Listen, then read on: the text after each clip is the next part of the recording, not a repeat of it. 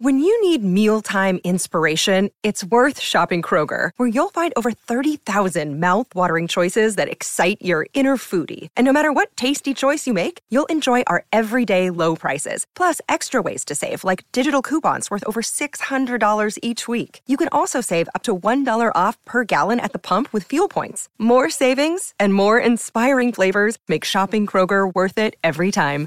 Kroger, fresh for everyone. Fuel restrictions apply.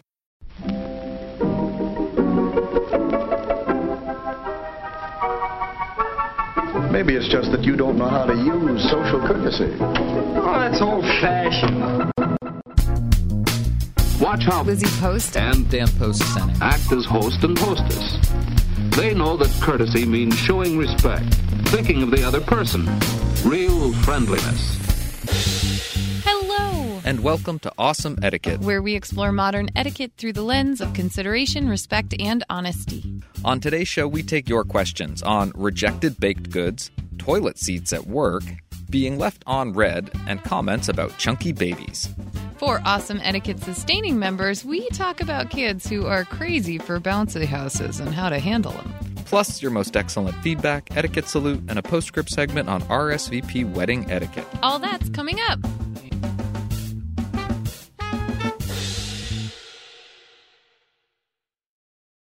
Awesome Etiquette comes to you from the studios of Vermont Public Radio and is proud to be produced in Burlington, Vermont by the Emily Post Institute. I'm Lizzie Post, And I'm Dan Post Senning. and we are almost through sharing a house guest. We are.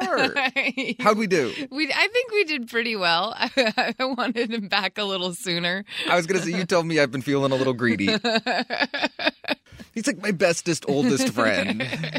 It was so comforting. It was like discovering an old article of clothing That you really missed. really liked and missed and haven't worn in a long time, and it makes you feel like you felt when you used to wear that article of clothing. Hear that, G? You're an old sweatshirt.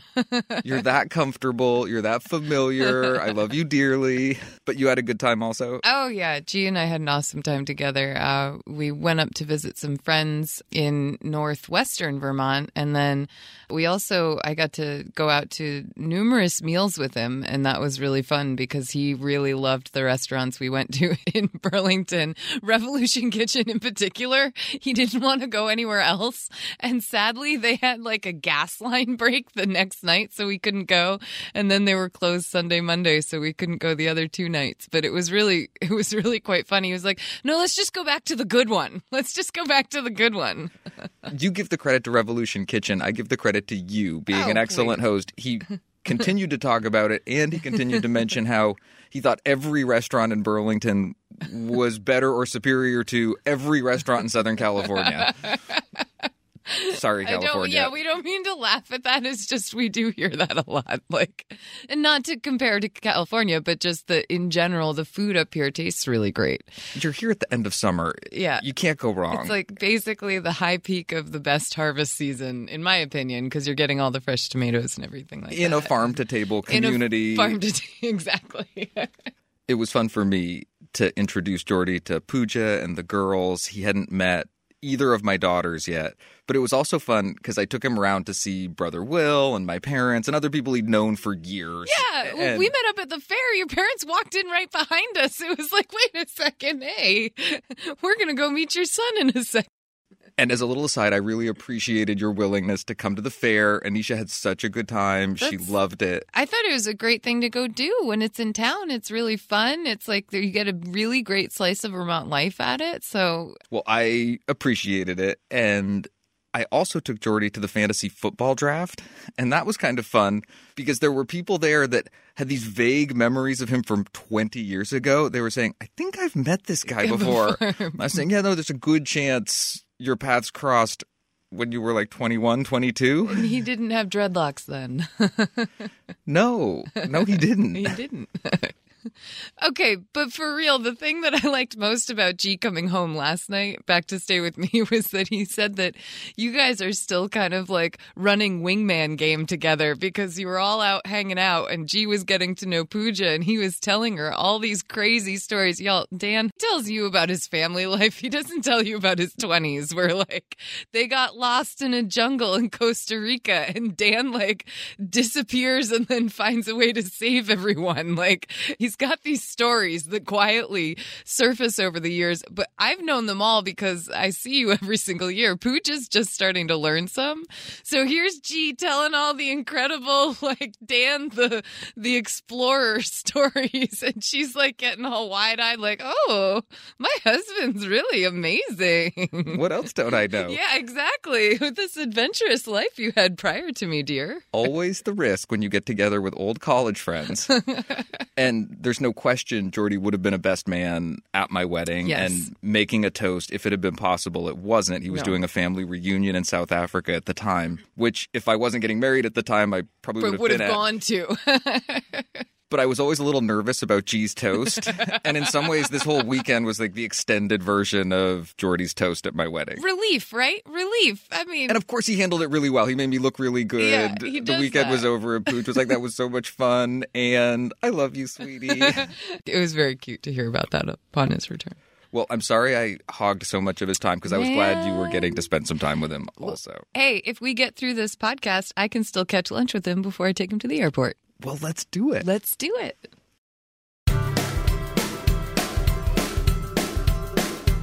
Awesome Etiquette is here to answer your questions on how to behave. If you have a question for us, you can email it to awesomeetiquette at emilypost.com.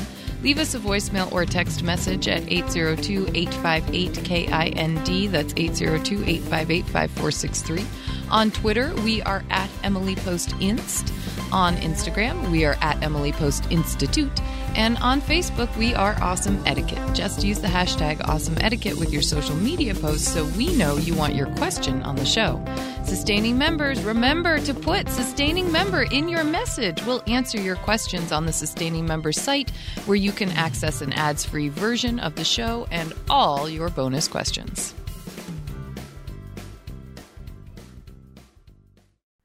Awesome Etiquette gets support from Storyworth. There are some stories about your mom's life that you truly never get tired of hearing. From hilarious to heartfelt, tear jerking to plot twisting, mom's retelling of the events always brings a bit of joy. Just in time for Mother's Day, we here at Awesome Etiquette found the perfect gift that can capture all of your mom's stories for your family forever. It's called Storyworth.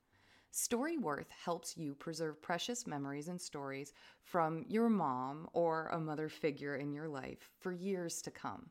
Here's how it works. Each week, Storyworth emails your loved one a thought provoking question that you get to help pick. What was your first job? Who was your first crush? Storyworth makes the writing process a breeze. All your loved one needs to do is to respond to the email prompt with a story. Long or short, it doesn't matter. I did this with my mom and it was really, really rewarding. You'll be emailed a copy of your loved one's responses as they're submitted over the course of the year. You'll get to enjoy their retelling of the stories. Some you probably already know, or maybe the ones that you're surprised by you haven't heard before. After that year of fun discovery and reminiscing, Storyworth compiles your loved one's stories and photos into a beautiful keepsake hardcover book that you'll be able to share and revisit for generations to come. You can even keep a copy of the book for yourself. Give all the moms in your life a unique, heartfelt gift that you all will cherish for years. Storyworth.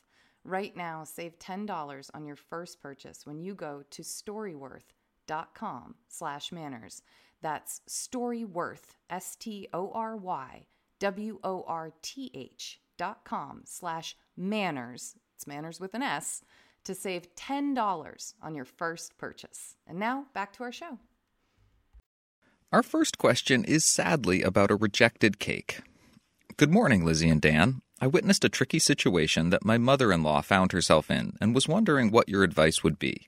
My in laws and their neighbors have been friends for many years, and recently the husband of the neighbors passed away. My mother in law cannot attend the funeral as she has work, a doctor, and my father in law is out of town for an important meeting.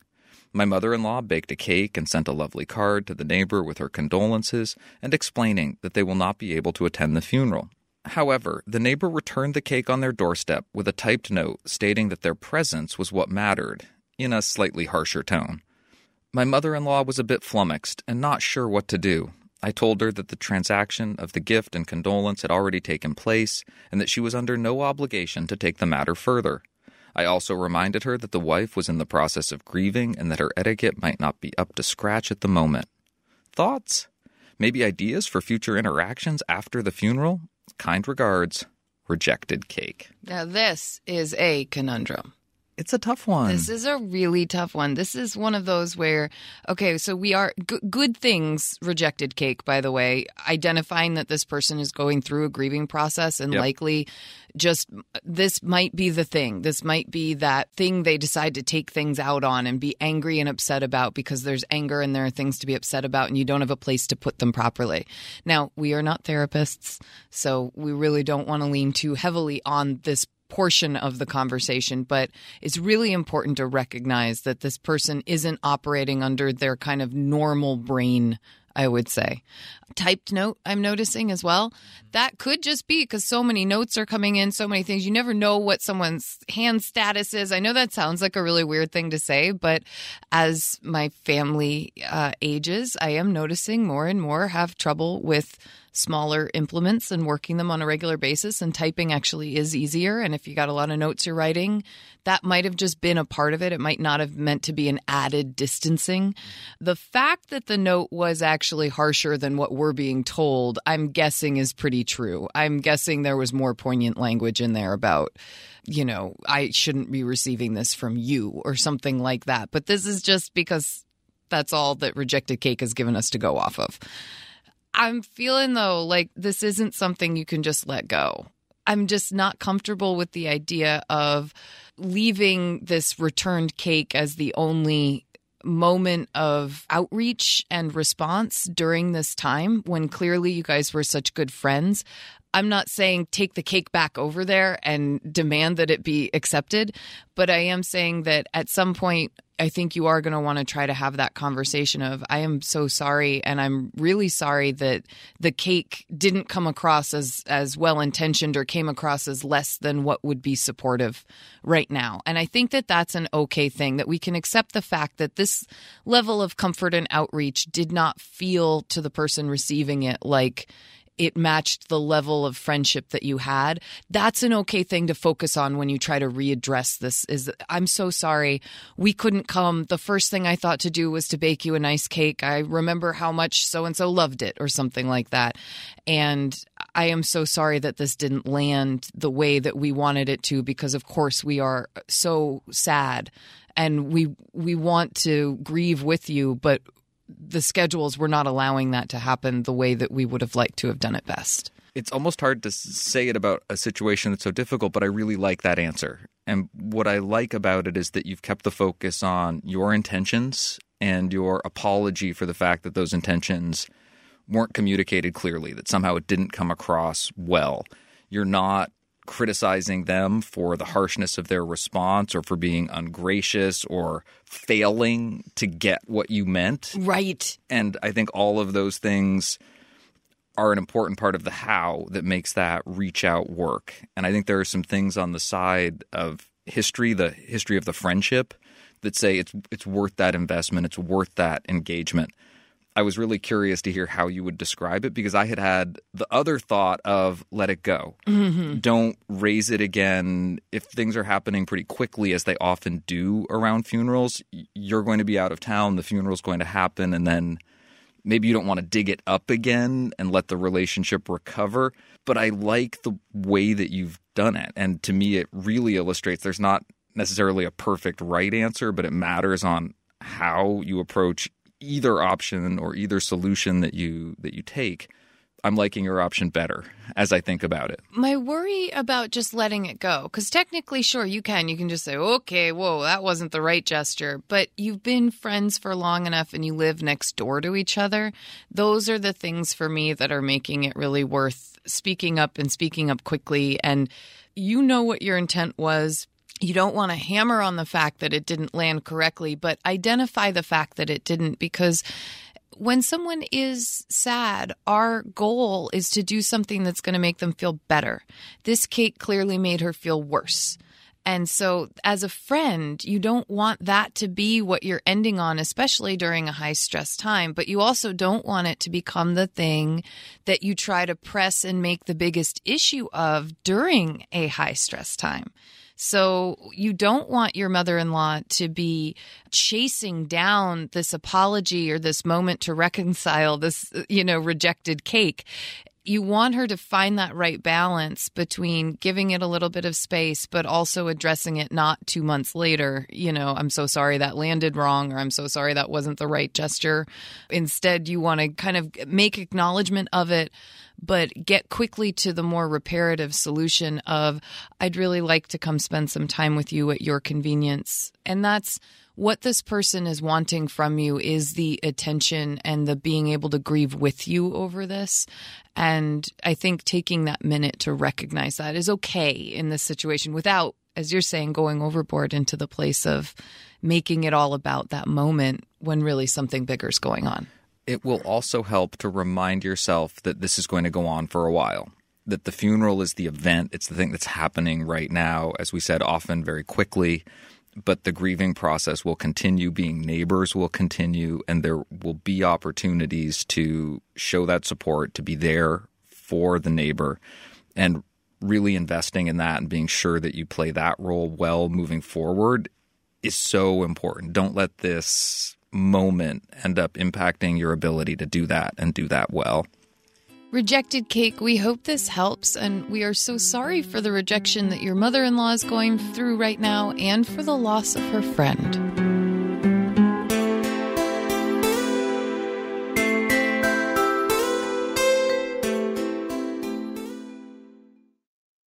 Our next question is about toilet seat etiquette at work. Hi, I work at a male dominated organization and we share a bathroom. I believe it is the proper etiquette to put the toilet seat down in a unisex loo. However, the fellas in our company consistently leave the toilet seat up, leaving me and my one female coworker touching gnarly toilet seats all day. If, in fact, it is the proper etiquette to put the toilet seat down in a unisex bathroom, what is the appropriate and polite way to instruct our otherwise amazing male coworkers? Are we asking too much to insist that they should be the ones touching a toilet seat? Thank you. Feeling ew about toilet seats. Feeling ew about toilet seats you're kind of making me feel a little ooh about toilet seats too. This idea of touching the toilet seat being the problem. Don't I, you have to do it all the time? You live in a house with all girls. yes. and I like the focus that it's not about, oh, you leave the toilet seat up and I forget and I'm somehow going to sit on this toilet that, that the seat is up. Happen. I can't even tell you how often that does happen. I've heard, and that's oftentimes the focus. But for me, even if the consequences weren't that dire, there's a lesser consequence of just who has to touch that that I appreciate. Okay, but here, like gentlemen are asked to touch the toilet seat all the time. Like because if the toilet seat is down they have to to, to put it up. And i was gonna say unless you have really good aim. and i have to say i agree with them for getting it halfway right and making an effort to put the toilet seat up. Okay i want to validate the frustration from the female perspective here, only because having a male house guest right now, I'm noticing how often that toilet seat is up and it drives me nuts because it's not as clean looking. It's not as, like, you know, it, it just is. As ready and inviting? Yeah, it's not as ready and inviting looking. And I don't know if this is just my female brain or whether this is like legit. So, Dan, give me the inside scoop from a male perspective. Is the toilet more inviting when the when the seat is down and the lid is up? I think so. Okay. What about when both the seat and the lid are down? I don't know why that seems a little weird. Like less inviting? Yeah. Maybe it's because I also I, I want to touch things as little, connected to a toilet less. So, it's- putting the lid down if you're not doing something like But if you're raising towels the on it or something? lid and the seat at the same time, you're only touching one. It's only like one toilet touch to open and one toilet touch to close. just seems less inviting somehow. Hard to rationalize or explain that thought, but Okay. it does. okay, but and and you you like the toilet seat down, so you don't think women asking for that is like a inconvenience. I mean, we're talking about a male dominated workplace. I'm going like majority minority rules here. Like we're we're dealing with two people compared to what 10, 20, 5? I don't know what the ratio is here to say how much of a perspective shift this is. I was curious to hear you bring that up because I wondered about it myself. Okay. And even operating from that beginning perspective of pick the toilet seat up if you're going to pee standing up, put it down when you're done, being the familial standard, the home standard. if you're talking about shared restroom at work where the ratio is clearly weighted one way or the other, having the men put the seat down every time after they're done, does that result in 20 touches where there's just one touch if the one woman comes in and does it? Does that start to change the way you approach the basic rule? My thinking is no, but I was wondering how my female cousin, cousin. co I mean, partner, president at the Emily Post Institute would approach oh, that. oh man, you just added like three titles to that. Okay, so there's there's the part of me that says when we're looking at the situation, yeah, you've got less people touching toilet seats if the ladies at this particular company choose to just take this on as something. And we're getting a little bit into the like equality standard here if we're talking about everyone's treated equally and in you know in a female dominated space you would ask for that toilet seat to be put down Or a on a, regular 50-50 basis space or a even, 50-50 or- space and so it's really throwing me for a loop onto what's the right thing to do here from an etiquette standpoint because if we're looking at who's involved and how they're affected well are we asking two people to do a lift or are we asking 20 people to do a lift? Two lifts, really. I mean, when we think about it, or one lift, depending on how it's happening and who's what we're doing afterwards. All right, clearly you've stumped the panel on this one. I keep going back and forth. There's part of me that says, there's this kind of like national standard of like the seat down is more inviting, more polite looking. At the same time, you're working in a male dominated area. And so I feel like you kind of lean towards whatever the easy dominant thing is for the majority of people. That being said, it's also cleanliness and hygiene that we're talking about. So I'm not sure. I- I'm wondering, is there someone who manages this kind of stuff in your office? Like, is there is there someone who keeps the communal spaces clean and and kind of not polices them, but offers the guidelines or dictates the guidelines for these spaces? Can you bring it up with them? for someone who has the authority to put up a sign, a little reminder note it, along the lines of only flush toilet paper or please wiggle the handle when you're done. I, we see all kinds of little signs that give some direction in restrooms, mm-hmm. and I wouldn't just take it on my own to go put one of those up. If there was somebody, that might be a quick solution, maybe the easiest solution you and I have wrestled even today with what the quote unquote best solution is. The right thing to do. Whether the steady state is seat up or seat down, if you've got a real ratio difference. So I don't know if I would push too hard with my coworkers.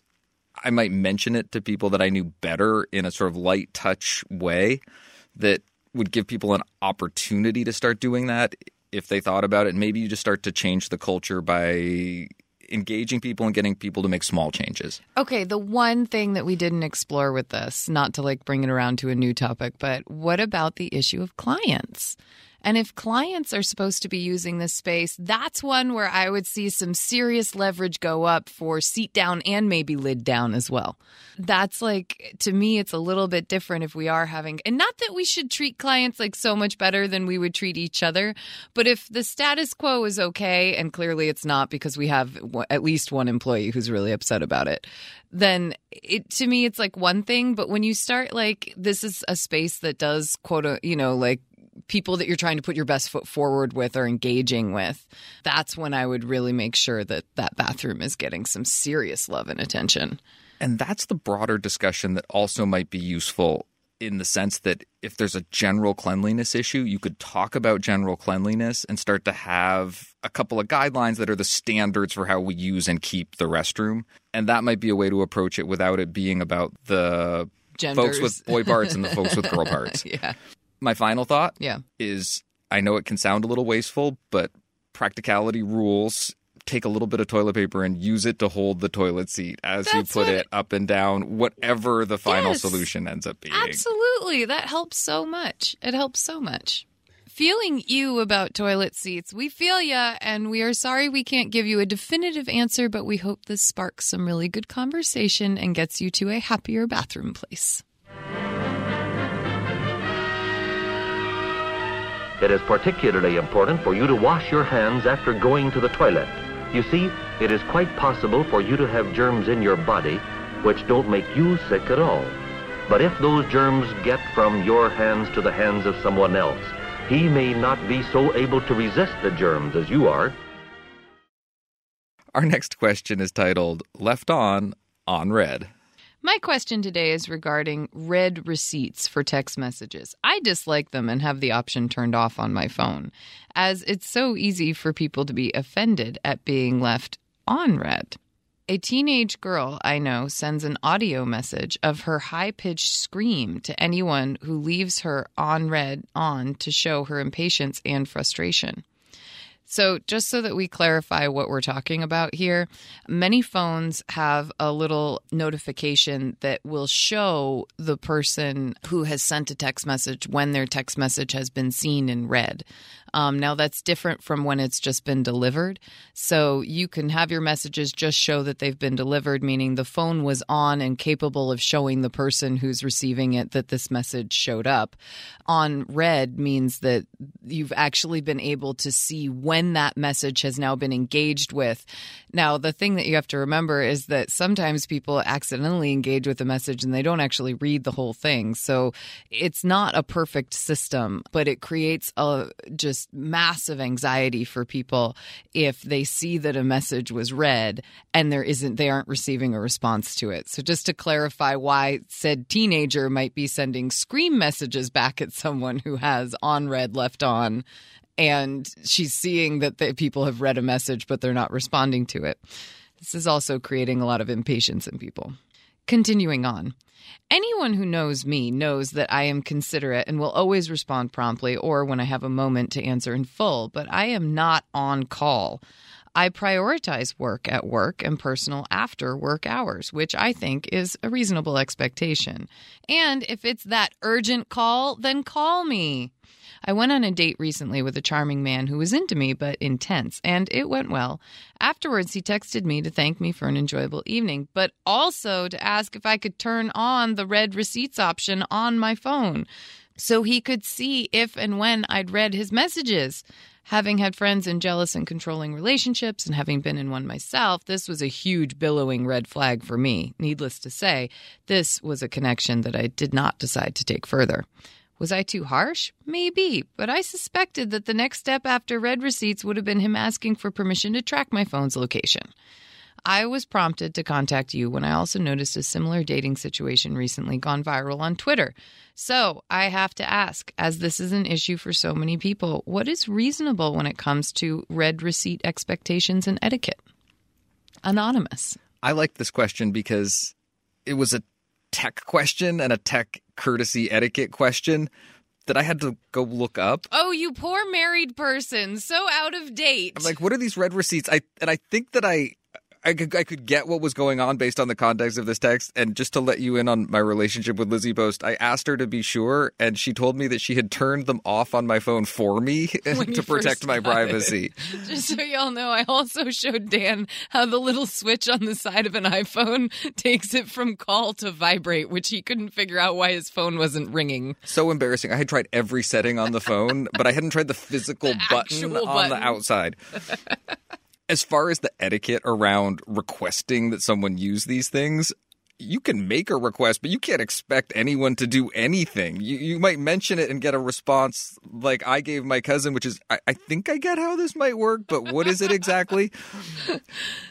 I definitely think that if someone is pushing hard for you to use something like this, that you can be clear, you can set your boundaries, but you are not obligated in any way. The only obligation that you have is not to respond to rudeness with rudeness. Right. That you reply in a way that is clear and expresses your your decision making or is clear in that you don't even know what they're talking about and you will be willing to listen, but you're not necessarily going to do everything that someone tells you. You get to make choices with your phone. These are such personal devices. The Yeah. way we use them, the way we allow them to impact our lives is an important decision that everyone gets to make for themselves. I will full on say that when starting a new relationship, I would never acquiesce to this request. I would be like, nope, billowing red flag for me too. I am right there with you, Anonymous. That being said, if my partner had developed some kind of insecurity around me, then I might consider it something to help aid in trust building or something like that. But for me, I don't believe that this is necessary. Some people use it for work and it's a way to track whether or not things have been seen and taken care of at work. And that I think is really, really different. Dan, I promise that you and I will never do that to each other. Thank you. But we're in a position where we don't have to because I can just call your phone repeatedly, inappropriately until I get you. And I can also call all of your relatives who all live within a one mile radius of you. So it's a little different for us. Um, but these are effective tactics. they are. But I will say that I don't think it's appropriate to ask someone else to turn on their read receipts in order for other people to see that these have been received. I think that we do still, from an etiquette standpoint, really follow the rule of that if something is really urgent that you call or you call repeatedly, you send in the message what is urgent about why you're calling or why you need to speak to this person now, and then you leave it at that. But I also don't think that you, as a new person in someone's life, or even really as a friend, like we're talking about the teenager who sends back a message, boy, I would not listen to that message for very long. like I would I would stop hitting play on those audio sound bites as they come in. I don't think it's appropriate. I think it's a level of control over your friendships and over relationships in your life that doesn't need to be there. And that's just me speaking personally. That's not like from the etiquette platform, but I think it, I personally just think it's asking way too much. The other etiquette point that I like that emerges in this question is the idea of making choices about how you use your phone. Yes. I love the clarity of I use my phone for work. At work, I prioritize work messages. That means that, oh, this personal call that isn't an emergency, that isn't a dire situation, just has to wait till I'm on break or till the end of the workday. And when I switch or transition to personal time, I do the same thing. I say my personal communication is what I prioritize, and that work text, maybe I see it, but maybe I don't deal with it till the morning. Exactly. And Maybe I'm assessing its priority based on the time of day I'm receiving it on. I love that level of clarity because it allows you to talk clearly about why you would use your phone in a certain way to make good choices, to not let that device control you, which is the bottom line fundamental advice that I like to give people when they're asking about smartphone etiquette. Absolutely. Anonymous, thank you so much for giving us a chance to explore this. Audience, we want to hear from you. Where are the holes in what we've suggested so far? We're definitely looking at it kind of more from a dating and a um, work standpoint. So maybe there are other places where it becomes more necessary. Let us know your thoughts.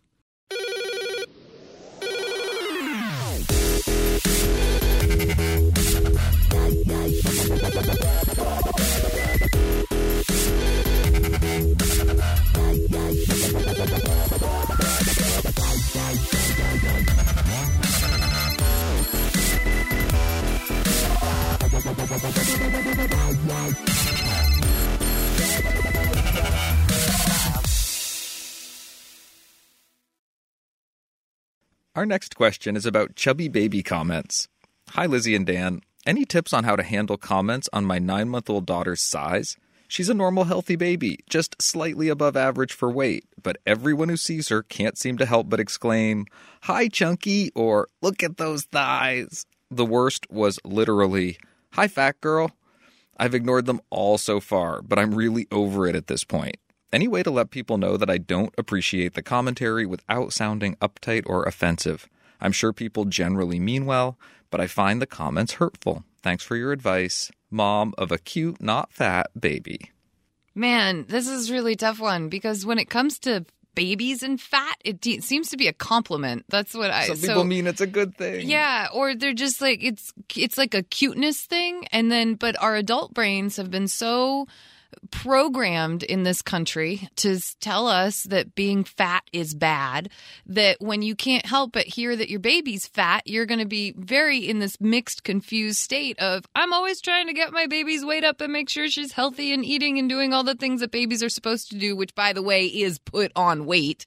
And so it's it gets mixed with our adult brain of what we think of the word fat and you know and chubby and thick thighs and all that stuff. And yet at the same time i have never ever ever seen someone lean over a baby's crib carrier in their mother's arms and say any of the things that you suggested without meaning totally how cute and adorable and sweet and luscious and awesome this little baby is. So i, I can understand the split brain on this one where you're just like, ah, stop calling my baby fat. But at the same time, yeah, she's gaining good weight. She's in a healthy range. Like, what do I do? They call it baby fat, and that's like a good thing. It is. I like you I'm thinking about both sides of this etiquette equation. I'm thinking about the good etiquette that mom is showing, making an effort to remind herself and remember that they mean the best, that their intentions are good, even if it's not coming across that way. It's such a great reminder that etiquette and rudeness is so often not about our good intentions, but about how something lands and how it's perceived by others. And that can be a, a lot different than we intend it. And that's the the juicy, delicious, difficult part of thinking about etiquette and how we give offense, how we respond when we take offense. I think you have to keep putting yourself in that space of they mean well. I'm not going to reply to rudeness with rudeness. I might be able to have a longer discussion with someone who I know a little better People you're close to, I agree. about the ways people comment about babies, about the things I hear all the time that I'm starting to get tired about hearing all the time. That's a coherent conversation. It makes sense, but I don't know if you can address it every time, particularly when the encounters are brief. I agree. And I also think that it's really, really normal for parents to have one or two things that kind of grate on them when they hear them regularly about their their children who they spend time with all the time. And that that's just true. You, i remember you sharing a couple with me when anisha was little. I've heard things from my sister from every parent i've ever known. There have been like a couple of things that people tend to say that are very well intentioned but they land wrong with the parents. And almost every parent i've known goes the route of exactly what we're saying which is spread the word among those who you're really close with that this is something that gets to you and that you understand that they other people mean well but you feeling like you have to deal with it every day just gets to be a bit much because those people can kind of become your little whisper ambassadors. And those are the folks that can say hey i don't know if you know this but i even did this babies unrelated with a friend of mine who went through a really big change and he just doesn't want to be kind of referred to with the old stigmas and the jokes that we used to kind of make about him. And so, and it, it was all jovial and fun, but when someone grows out of a stage of their life, they don't really want to be held permanently in that state. And so, you know, I was hanging out, he wasn't around, and some friends brought up, oh, well, this guy, and they said the things. And then I was like, hey, you know, actually, he's really moved on from that. And it's probably a good thing if we try to remember that when we talk about him, because otherwise it's putting him back in that place every time we bring it up. That's so nice. I love to hear about it working. It really does work if you then, you know, get the word to make it work. Like you can tell those people that are close to you, please help me spread the word that it just gives me a bit of breathing room and it gives my brain a little bit of a break if I hear other compliments about my baby. And that brings me to the other side of the etiquette equation, which is always a nice part about thinking about etiquette, which is that they're the people making the comments and there's good advice for them also, which is be careful about how you comment about people's kids. Be careful about commenting on people's appearance. Even if you think you're being complimentary, you can mention something about the baby. They look so healthy. They look so good. They look so hale and hearty. They look so happy to be in mom's arms. There are lots of things that you can say that aren't commenting on appearance Yeah. It's also a good idea to ask questions. Yes. How are you doing? How's she How's the baby? eating? Whatever it is, you can ask the question that lets the parent set the terms and give you some cues as to what kind of conversation they're comfortable having as opposed to the drive by comments. And you can think about it with your own comments. For example, Dan, you can totally blush. Dan's little baby Aria is so beautiful. And she's like really enchantingly beautiful baby. Now, I get enchanted with that when I see her, and I can't stop commenting on how beautiful she is. But I recognize that you over- can keep doing that. By yeah, the way, yeah. Overdoing it though, especially for um like parents who are very aware of the whole of their child. I really have wanted to make other comments about how great she is. So I have settled on the word magical because it encompasses so much about her. You know, it's like the way she looks at you, the way she engages and smiles. Like she is just a little magic baby. And then, like, but it keeps me from only saying, oh my gosh, you're so cute. You're so beautiful. Look at how beautiful you are. You cute little baby, which is only focusing on her looks. And we're going to let the other parts of her develop. Pooj really liked that when I was talking to her about why I settled on Magic Baby. And like, it's just nice because it allows other, other parts of her personality to be incorporated in that, not just her looks. Thank you, Lizzie Post. I didn't even realize that had been an offline conversation with my wife, but it's nice to hear about now. Mom of a cute, not fat baby, thank you for bringing up this topic. Thank you for giving us a chance to look at the etiquette on all sides of this situation. And this baby will become a full grown boy or girl, and eventually a father or a mother, thus continuing the cycle of human growth. Thank you for your questions. Please send us updates, comments, or feedback on our answers to awesomeetiquette at emilypost.com. You can also leave us a voicemail or text at 802 858 KIND. That's 802 858 5463. On Instagram, we are at Emily Post Institute, and on Facebook, we are Awesome Etiquette. On Twitter, we are at Emily Post Inst. Just use the hashtag Awesome Etiquette in your post so that we know you want your question, feedback, or comment on the show. It's time for our feedback segment where we hear from you about the questions we answer and the topics we cover. And today, our feedback on handkerchiefs continues from Vasuda. And we also have a comment coming in from one of our favorite listeners, Maureen. On handkerchief etiquette from episode 257. Hello, Lizzie and Dan. I really enjoy your show and learn a lot about etiquette every week. I wanted to write to you about the use of handkerchiefs. I have lived in India till I was a young adult, and we routinely used handkerchiefs. In fact, I first saw a tissue only when I moved to the US in the late 90s. We were taught never to lend a handkerchief to anyone. It is ours and ours only. Everyone had their own. Of course, if we had a cold, we knew to have some extra with us. It would always be washed in hot water separately and dried in the sun. They were mostly white in color, made of a soft fabric, maybe cotton, so it is very gentle on the nose. Of course, we had some fancy ones for special occasions. I still do use them even today, and now it even counts as me reducing my carbon footprint. Yeah! Thanks for your wonderful work. Keep it up. Warm regards, Vasuda. Vasuda, thank you so much. We really appreciate this perspective. We've heard from one person who grew up in a place where you kept them on you to give away, and now we're hearing from someone else who grew up in a place where you keep them on you to keep for you. I love the idea of somewhere where everyone has one. Yes. So part of the courteous is you just assume people have their own. Yes, they don't have to worry about it. I like the uh, nod too that it does help cut our carbon footprints to have them. Our next piece of feedback comes from Maureen in Oregon. Hi, this is Maureen from Oregon. Listening to episode number episode that makes you guys sound so exciting. Episode number 247 about buying a beautiful clutch purse and what do you do with the purse?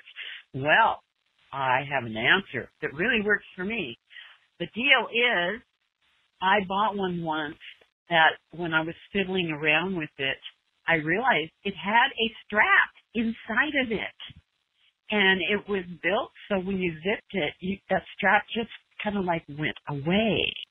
I would simply take that clutch to a really nice shoe repair person or even maybe a tailor because you could actually use something more cloth-like to make a strap that you can hide inside. And nobody cares what it looks like when it's hanging on the back of a chair anyway. And the rest of the time, that thing is just going to be wound up inside the clutch. So this really works. I've done it a million times. Thanks. Love your stuff. Bye. Maureen, thank you so much for that very innovative idea. I like this. This makes it a little easier to deal with the clutch. You can actually then hang it off the back of your seat. Thank you for sending us your thoughts and updates. Please do keep them coming. You can send your next comment or update to awesomeetiquette at emilypost.com or leave us a voicemail or text at 802 858 KIND. That's 802 858 5463.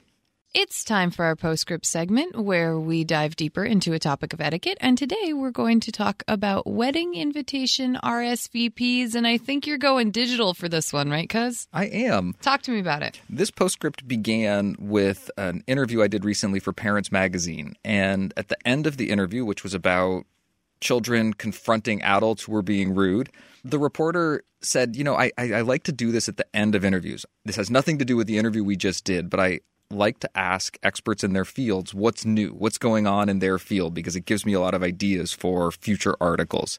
So if I were to save my last question and say, what's new in the field of etiquette? Yeah. What would your answer be? And it had been a long time since someone asked me that. And I found myself reflecting on our experience at the stationery show and coming home from that and being asked the same question by a family member.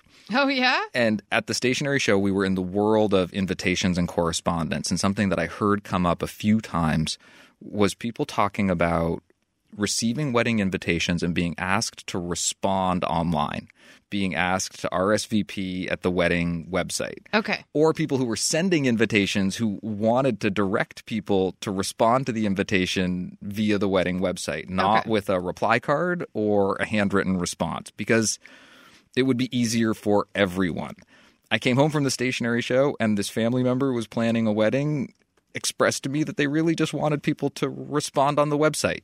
Okay. And they were curious what my thoughts were on that How do we do as an etiquette expert. And I said, Boy, I've been hearing this question a lot recently. And maybe it was because I happened to be at a stationery show where I heard this question a lot.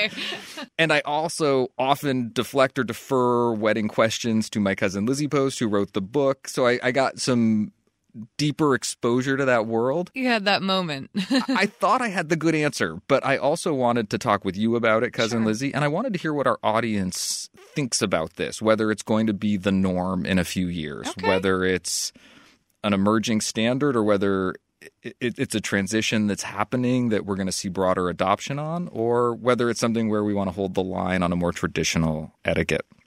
Right now, we're kind of occupying that liminal in between space on this. I have heard you say, and the advice that I gave the family member was of course, you could use a wedding website to get people's RSVPs, but I would also take care with people who have more traditional expectations. I would be prepared to receive handwritten RSVPs or for people to not use reply cards if you're not providing them, but to find their own way of getting to you if they're not as familiar with using the internet or using a wedding website to tell someone they're coming to a wedding. It is a place in our life where we tend to look to traditions, where traditions really matter to people. And I think that you have to be aware if you're wanting to use a system like this that not everybody's going to be on board yet. And the whole idea is to make things easy on yourself, but also to make it easy on your guests. So you want to have those two thoughts at play as you structure it, as you give the instruction on how to do this. And that is a very interesting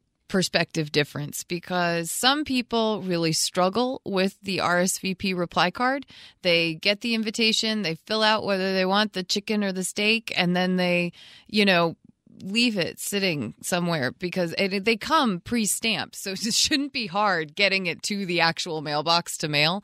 But it seems to be such an unfamiliar thing for people to do these days that it's not happening as much. And that's where people get frustrated on the receiving end of that RSVP because they know people have filled this card out. They paid for the card to be sent to them. They even paid for all the stamps and postage and getting it all right to come right back to them. And this person still can't do that.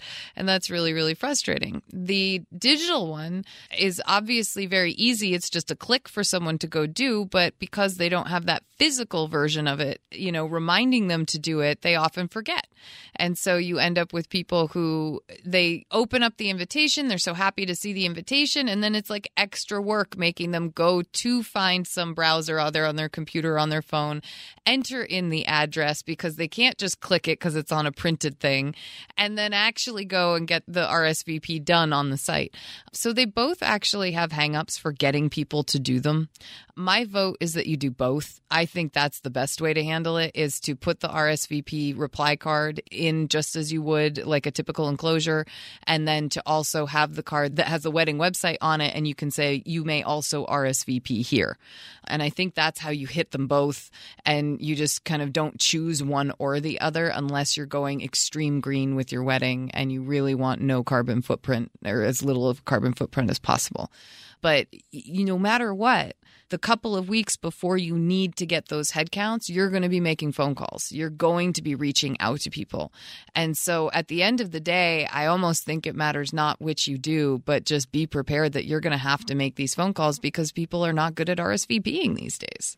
I like the idea of using both. You give people both options, you increase your odds, and you remove the job of trying to anticipate, oh, these younger guests are going to like this kind. Oh, my great aunt Lucky is going to want this other kind. You give people the options and you let them do whatever's easiest for them. To me, that's really good hosting. Wait a second. I'm pretty sure you didn't just pull that out of nowhere. We had a great Aunt Lucky, didn't we? We absolutely did. What a name. And she was an ally of our grandmother who said it was okay to send wedding reply cards with your invitations. Begrudgingly, she said such things. she did indeed we're really curious what you think about this. I asked the question at the start and I want to ask it again at the end. What do you think of this? Have you seen it? Do you like it? Will it become the norm? Are we going to think of a mailed reply card as something old fashioned in the near future? We like to end our show on a high note, so we turn to you to hear about the good etiquette you're seeing and experiencing out in the world, and that can come in so many forms. And today we hear from Meredith. Hi, Lizzie and Dan. I have been listening to your podcast ever since the History Chicks featured Emily Post on one of their episodes years ago now, and I really enjoy it. Uh, I'm calling today with an etiquette salute. I have three small children, two, four, and six, and when we go around town, we bike as much as we can. And one day we were out and about and it was time to go home. I got helmets on everybody, got them seated on the bike, and I sat myself down to bike us away.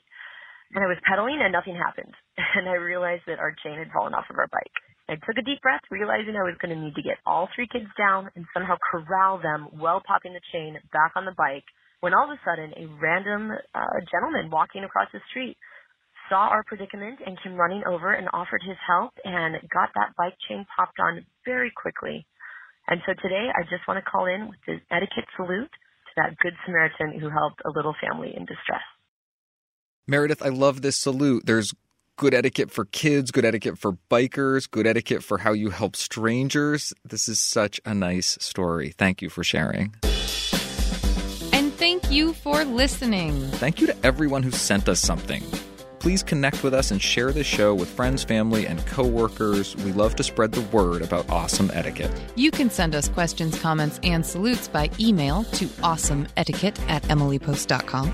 You can leave us a voicemail or text at 802 858 KIND. That's 802 858 5463. On Twitter, we are at Emily Post Inst and at Lizzie A. Post. That's Lizzie with an IE. On Facebook, we're Awesome Etiquette and the Emily Post Institute. On Instagram, you can find us under the handle at Emily Post Institute. Please consider becoming a sustaining member. You can find out more about this by visiting awesomeetiquette.emilypost.com. You can also subscribe to the ads version of our show on iTunes or your favorite podcast app, including Spotify now, and please consider leaving us a review. Our show is edited by Chris Albertine and assistant produced by Bridget Dowd. Thanks, Chris, Chris and and Bridget. Bridget.